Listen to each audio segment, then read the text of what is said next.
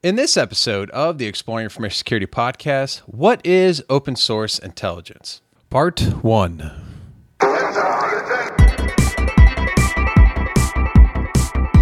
Welcome to the Exploring Information Security podcast, where you will learn, explore, and grow your security mindset. I am your host, Timothy De Block, and in this episode, we will be exploring what is open source intelligence or OSINT. With me today to do that is Taz. Taz, how are you? I'm alive. All right, so let's. This is the, the toughie right here. What is open source intelligence? The general understanding uh, de- and definition that's industry accepted for open source intelligence is that open means that it's publicly available, so you didn't have to hack anything to get it. Um, and intelligence means that it is something that has gone from raw data to being analyzed, um, which means you identify whether or not it's even relevant. Um, does it meet your requirements for um, data gathering? And then you have manipulated it after the analysis. Manipulate is not the wrong right word. I would say manipulate for the business people to understand. You've converted it into something that a non-technical person could understand and ingest. And the end result is you change their behavior. That's when it's intelligence. Otherwise you're out and you're doing da- data gathering and you're doing analysis on free from free free sources um, and they're not always internet accessible. That's not a qualifier. Open just means that it's free. It could be the local library. It could be um, somebody's uh, physical journals, logs, paperwork at their office. Um, it could be something in HR. It could be sign in and out sheets. It doesn't have to be in digital format. It's just free and accessible without being stolen, hacked, or obtained illegally. and uh, it could be internal corporate data that you have. Um, but again, you take it from being data or to information into something that becomes actionable that causes a change in behavior, whether somebody starts something, stops something, um, alters their plans, or something like that. So, dumpster diving, does that fall under open source? It could. that could fall under open source intelligence. Um, normally, it requires a human to go do that. Right. So, um, but the intelligence doesn't come from the human. Now, if you're getting the intel from the human and the human tells you, I found this in the dumpster, and they regurgitate to you what they found, the human is your source, not the dumpster. But if you found it in a dumpster and you were doing dumpster diving, the data that you got from the dumpster, you take it back, then yeah, dumpster diving could be considered a form of intelligence gathering that's OSINT. Probably not at the top of the list, but um, definitely would meet the definition. Yeah, and I, and I love that description that you said it's just open. It doesn't mean it's it's digital or on the internet, and that's not really something I had thought about before.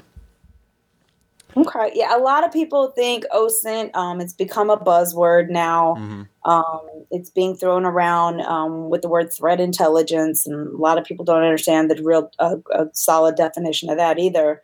But um, yeah, they think it's got to be electronic. I can only get to it from from the internet. And I mean, while a lot of stuff is accessible from the internet, there's uh, can be treasure troves of stuff, especially if you're chasing somebody in a foreign country across the internet who's been committing crimes and they live off in some location that's not in the tech age you know how else are you going to get your information you're going to walk into libraries you're going to walk into the uh, county clerk records office, you know, whatever you need to do.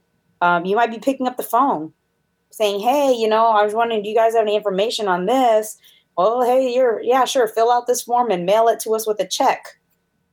It's, you know, open source. Yeah, you paid for it, you know. So some people might argue that it's not open source if you had to pay for it, but it's not private or confidential. I didn't have to steal it. So there there's that. You'll have other people that say, "Ah, if you have to pay to get it, it's not open source." And eh, I I just say that it's available without being stolen or hacked. So okay, so what about if what about if it's social engineering? Uh, social engineering could fall under, uh, could generate open source intelligence. Isn't that like a uh, technically human hacking, though? It is human hacking. Um, but what if I'm doing computer hacking and I'm doing Google hacking, as we call it? Okay. What's the difference? Right. Okay. That's a good point. Okay. I'm, I'm getting it without stealing it, Right. right? It, I didn't steal somebody's data. It was available to me publicly. Whether I had to fill out a form and pay a small fee to get my report, or whether I got it completely free, Right. right? Yep. It's it's publicly available if you know what the questions to ask and where to look. Right. Yep. Okay. Uh, so, what are some of the other tools that are used for OSINT? Um, of course, the obvious one, Google. Mhm. I mean, uh, the number of searches that they have. Um, a lot of people. Uh, it depends upon what you're going after, as to what tool you would use. Um, there's tools out there like Maltego, for instance. Um, there's a free community version, and then there's a paid licensed version. Um, there's repositories like Shodan. Again, you've got free basic searches you can do. You can paid membership. Um, you can do API searches. Um, so there's there's tons of tools. People, some people define tool as a pre-made piece of software. Some people define it as a homegrown script. Um, your definition of tool is um, not always going to be the same between person to person and uh, community to community. Um, some companies say, "Oh, well, we want to buy a tool." Other people want to make a tool. The whole point of a tool is it's something that allows you to achieve your objective faster, right? Mm-hmm. I mean, a pl- we we invented John Deere's invented how many tools for farming, right? Versus the shovel, right? Right. Well, they're both tools. They both will dig a hole in the ground for you, right? But one does something. You know, the whole point is to what be able to plant the seeds, right? Right. So you use something to achieve that objective. So um, social engineering could be considered a tool. Um, scripting definitely is a tool. Uh, people and um, data analysis are tools. So, tool, uh, that's kind of a, a broad question. I don't know if I've answered right, it for right. you. Well, it, it, and I'm thinking, um, you know, there's there's the Recon NG. Um, Oh my God. The number of online Right. tools for finding answers to things is endless. Endless. so So I would tell you that um, one of the websites I found that has the best aggregation of free tools is Mike Bazzell's website. mhm. Yep. I've yep. I heard of that one. Yeah, his is really good. He actually updates it, I would say, at least once a month. Um, updates his queries and his scripts. Um, he also provides advice on there, like, hey, don't do this anymore because it'll ruin your investigation. It'll tip off the person that you're um, trying to hunt down, that, you know, you're looking for them on their email accounts and stuff like that. So he puts out some good information there as well. Um, but it just it, the the the right tool is the one that works for you you know Mhm. it's the one that you know how to use or the one that's going to generate the data that you're looking for in a format that you can consume Okay. so what may work for one person may not work for another Yeah, uh, one of the one of the examples I can give is that so like on Twitter, if you're creating lists, it, it it shows that you're adding them. But if you create a private list, it actually, from my understanding, it doesn't show that you've added people. right it won't notify Right. them you can lurk and be, you can lurk and be creepy all you want to and they won't know now, now I feel like a creepy person. Thanks. tim's a creeper All right. Well, let's so let's get into some of the methodology. What what is the methodology for for performing OSINT? Ah, well, y- you kind of have an intel cycle, and it's basically you get a first and foremost before you even begin doing open source intelligence, or you think you're going to go do this. Leadership owes their team specific objectives, right? Um, and so the first thing I would say in the methodology is you have to identify what keeps you up at night. So if you're in, from a corporate perspective, mm-hmm. if you're trying to do open source intelligence as part of a member of a security operations team or something like that, you need to ask the C levels what keeps you up at night. Are you afraid? What what scares you the most? Are you worried about somebody finding out about a new merger or an acquisition we're planning because it's supposed to be top secret, right? Nobody's supposed to know. Um, are you worried about somebody stealing um, the recipe for the secret sauce for Prego? You know, proprietary something. Um, so what keeps them up at night is is huge because that's going to focus the direction that you need to look in because we know how many attack vectors are there in this world, right? Well, I, I can't hunt every I can't hunt every boogeyman and I can't research every single threat. I need to know what keeps you up at night so I know where to look, right? Um, if you want to know, you want me to do open source intelligence because you're going to do a merger or an acquisition, what do you want to know? Do you want to know something about the C levels at the company? Um, are you worried about, you know, something you heard in the news two years ago? So you want me to look into their sales team?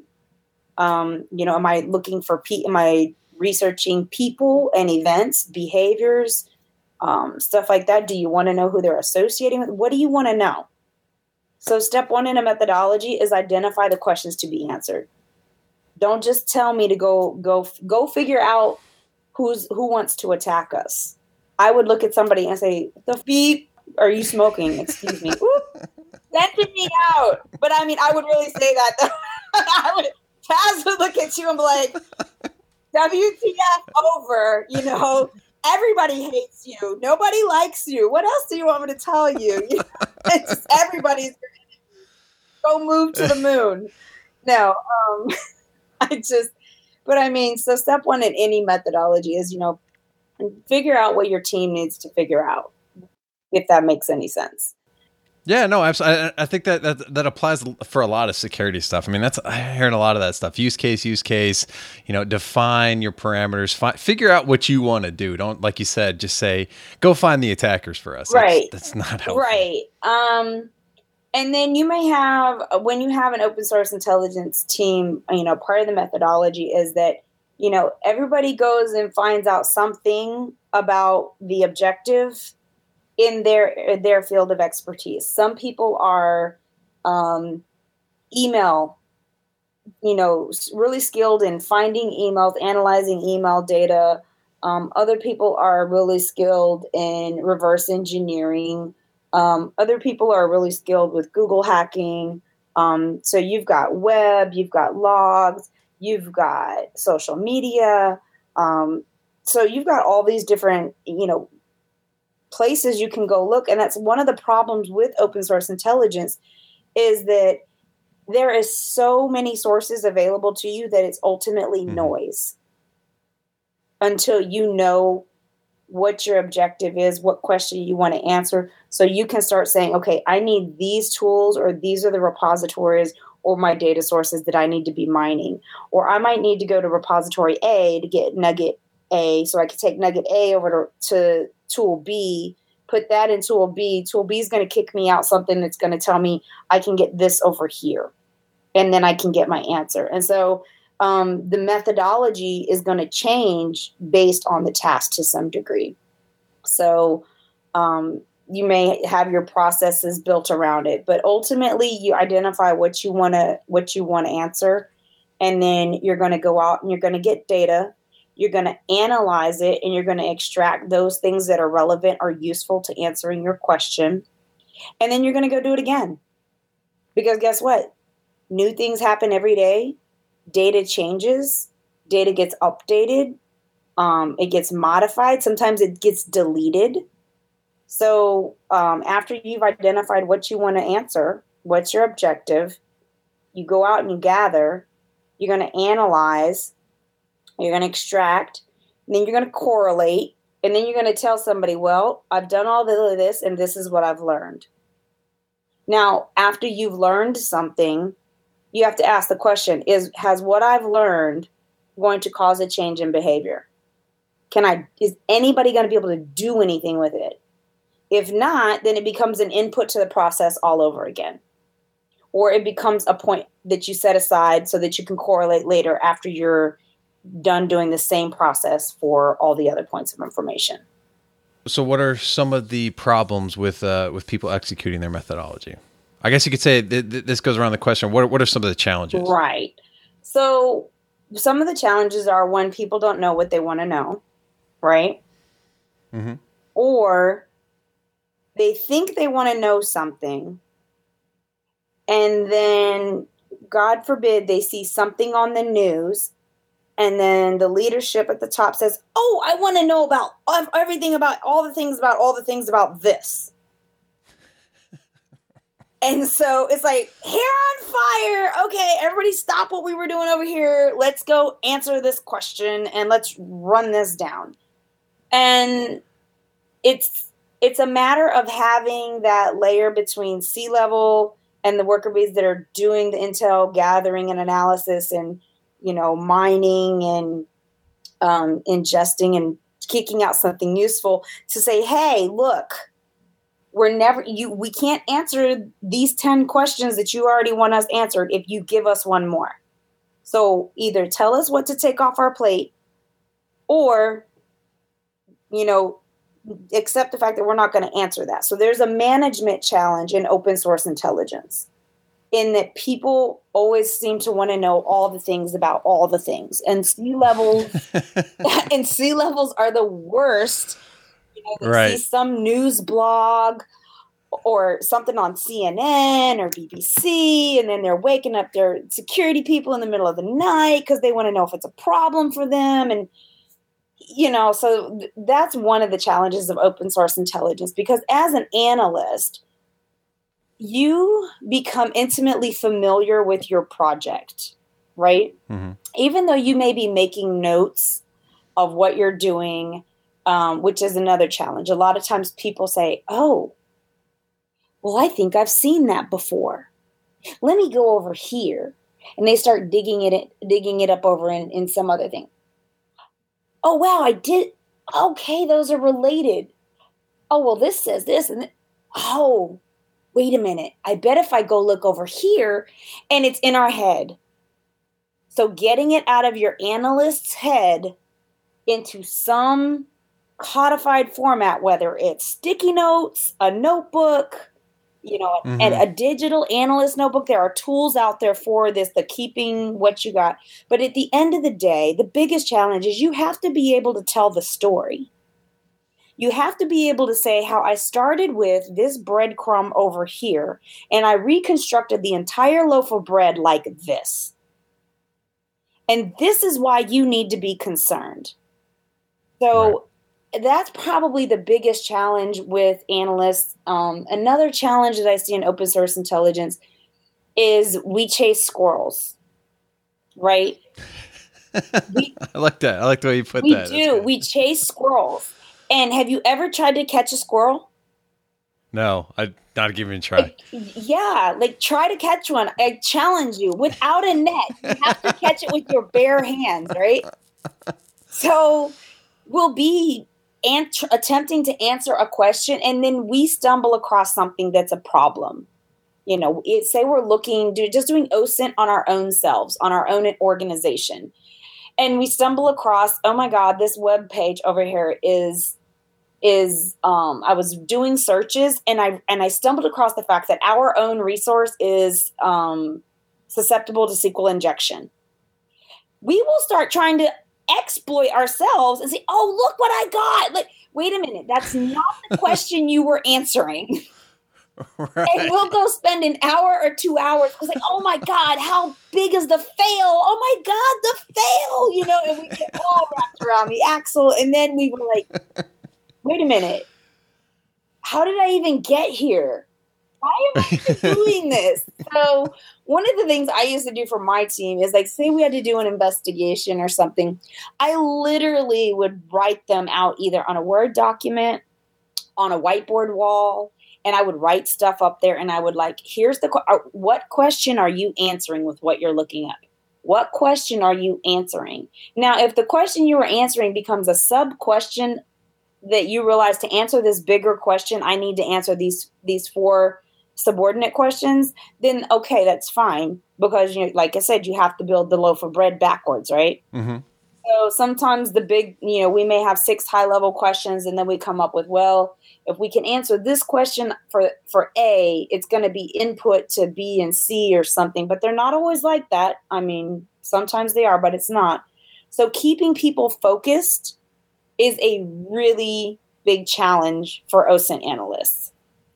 So those are some of the ones that I would say just off the top of my head and in my experience. You know, management challenges of saying no, analyst challenges of documenting where you're at and what's going on. Because God forbid you win the lottery and you quit tomorrow. Nobody knows what you did in your investigation because right. you didn't document it, right? Yeah. Most people would say hit by a bus, but I'm going to wish the best for you that you that you won the lottery instead of got hit by the bus. I like that. Uh, and then I would say the third would be keeping focused, focused on the objective and answering the question because really passionate security people we find fail everywhere. Right. And it's just like, oh God, I'm gonna have to report this. And we don't we're not not really good at saying, you know what? I'm gonna add this to my list of beep that was found and we're gonna get back to it later.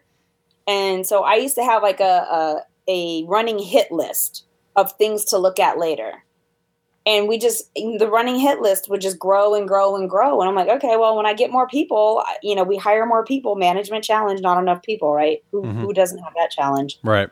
You know, when I get more people or more time, or you take something off of our, our charter or our plate, we'll go work on these things or, you know, whatever. But we've documented that we got a problem. We just don't have time to look at it right now. Right you know, you're you're triaging. So those are probably some of the biggest challenges I've seen.